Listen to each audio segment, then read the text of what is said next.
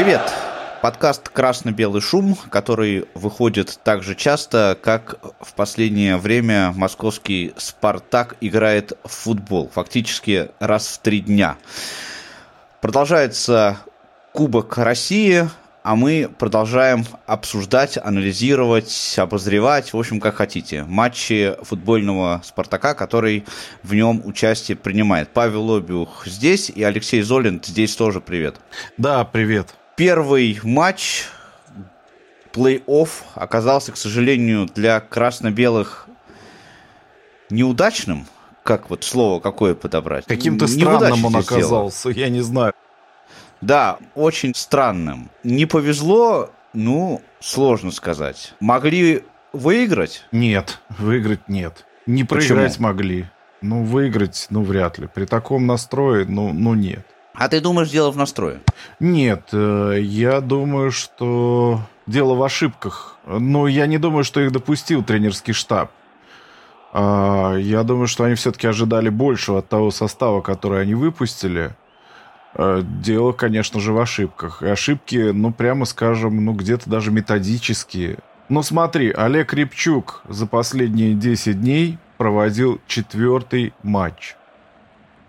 Сначала он со своей сборной сыграл э, в Молдове, потом слетал куда-то туда, я не помню, по-моему, в Чехию, там сыграл, потом сыграл э, по колено в снегу э, в Калининграде, и теперь слетал еще в Оренбург. Знаешь, что с его головой? Э, ну и в результате удаление в середине первого тайма, когда он не успел за игроком. Вопрос э, к судье Сухому, ну, это другая история. Э, Рябчук все равно не успел за своим игроком. Э, так что тот э, входил в штрафную, успевал бы он к мячу там или нет, или Селихов бы его опередил. Это вопрос шестнадцатый. Э, Олег не, команду не подвел. Я не думаю так. Он играл в свою силу, а сил у него осталось немного. Тем не менее, вот он вышел на поле и был удален. Раз, методическая ошибка. Два, да? Там, на какой позиции вышел играть э, Макс Лайкин? Я так и не понял. Конечно, концовку тайма вместо Рябчука он проводил на левом фланге обороны. Там ничего не привез, ничего не испортил, да. Два там.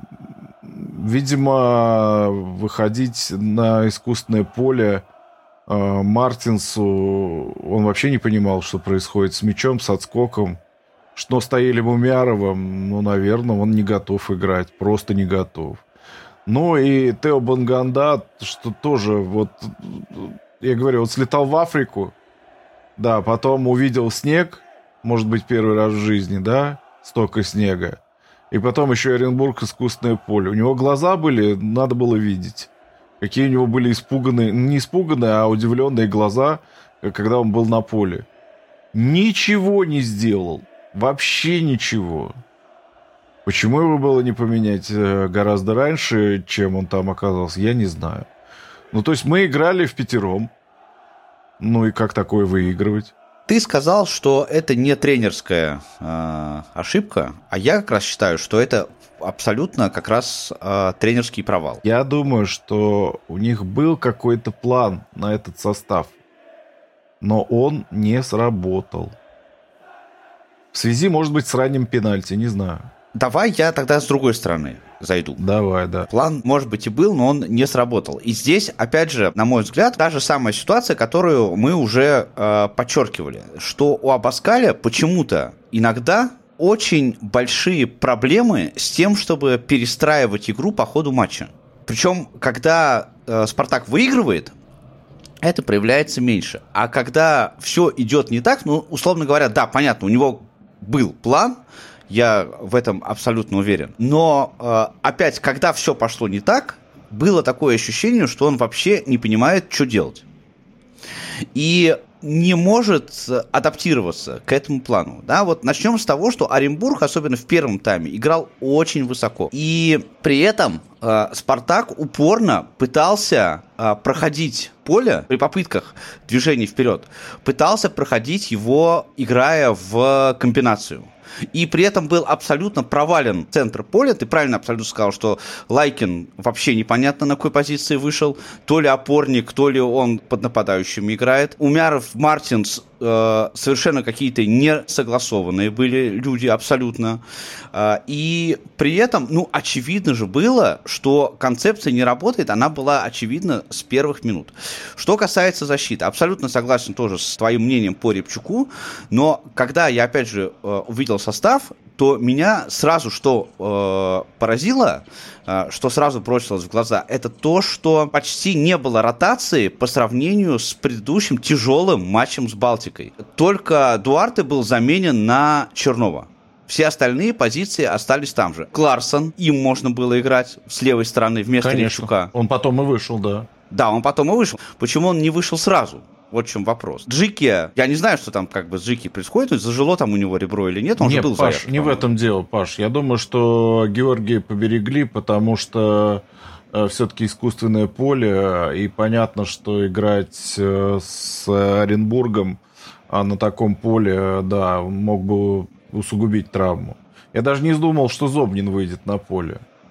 Но вот его, в конце концов, выпустили. Не сразу, но выпустили. Зобнин непонятно, как восстановился, но, кстати, Зобнин, между прочим, был бы хорошим вариантом вот для этой э, ситуации, потому что Зобнин как раз мобильный э, игрок в полузащите.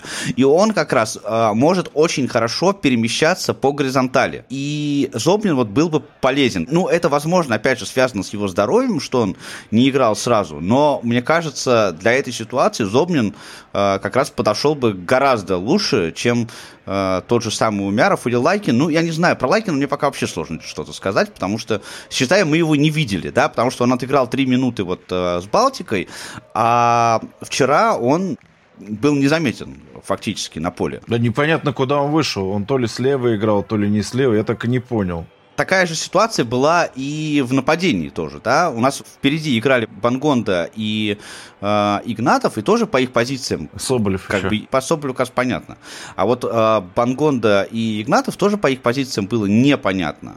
И если Игнатов во втором тайме, у него были моменты, то Бонгонда что там делал, я не знаю, да. Почему не было, э, нельзя было использовать того же самого Милешина впереди? Ну, Паш, видимо, он не готов, если он не выходит даже на три минуты. У нас э, получается, что часть команды травмирована, часть команды не готова, часть команды не, не может играть на искусственном поле. Что мы тогда хотим?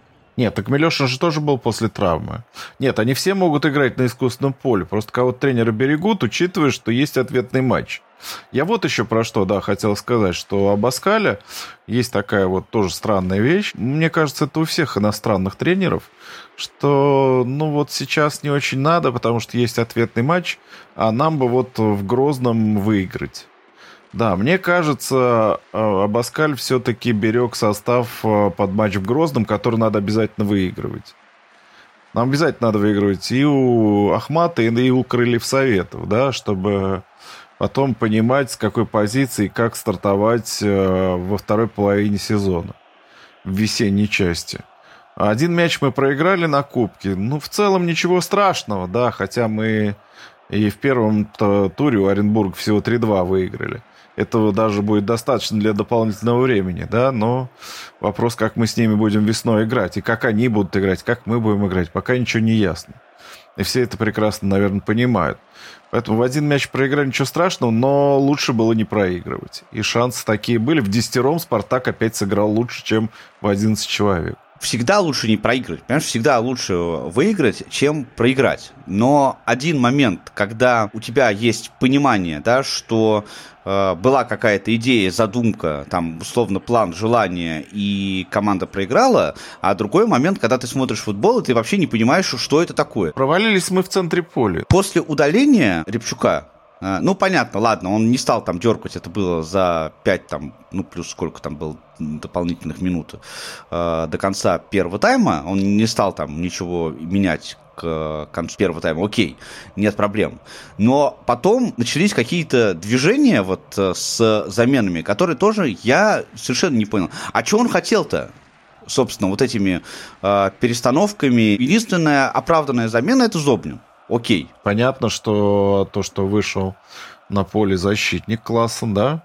сыграл да, с левой аудиторией, понятно, да. Во-вторых, я думаю, что выход на поле Медины был связан с плохими подачами с угла поля от, и со штрафных от Бонгонды.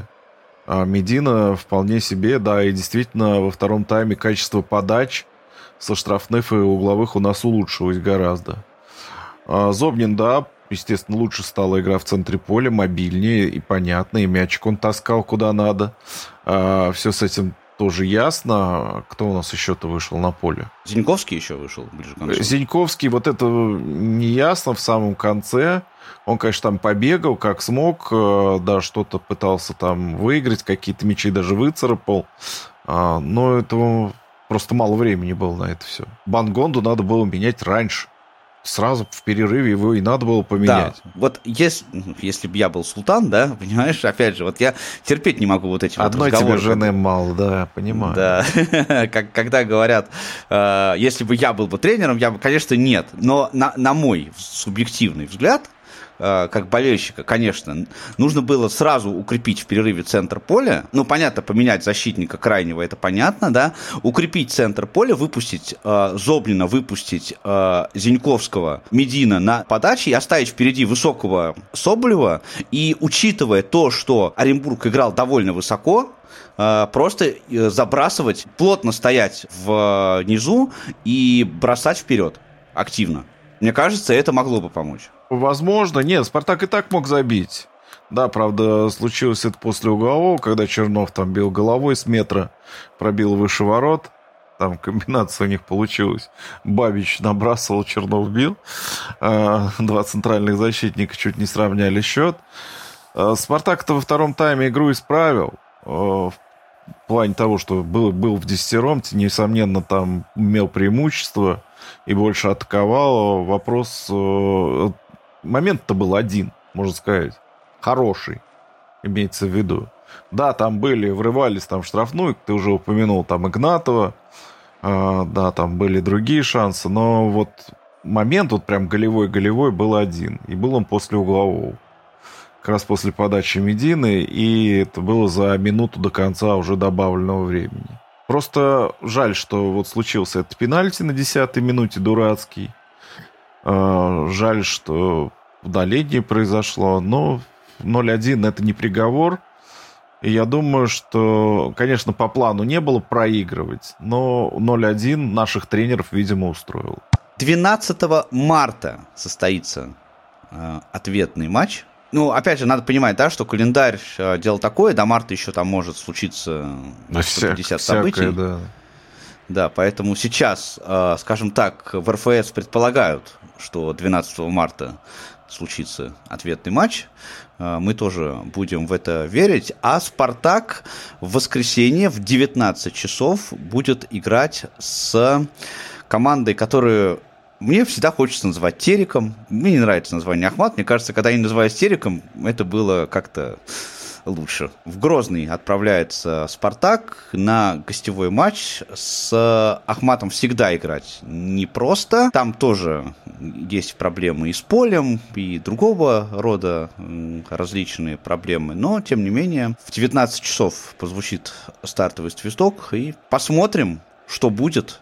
Выиграет ли «Спартак» этот матч. И не напрасной ли будет жертва, которая была принесена вчера в Оренбурге. А мы, конечно же, в понедельник э, все это опять разберем. А вам желаем подписываться на подкаст, поддерживать нас всеми возможными способами моральными и болеть за «Спартак». Да, всем спасибо, счастливо.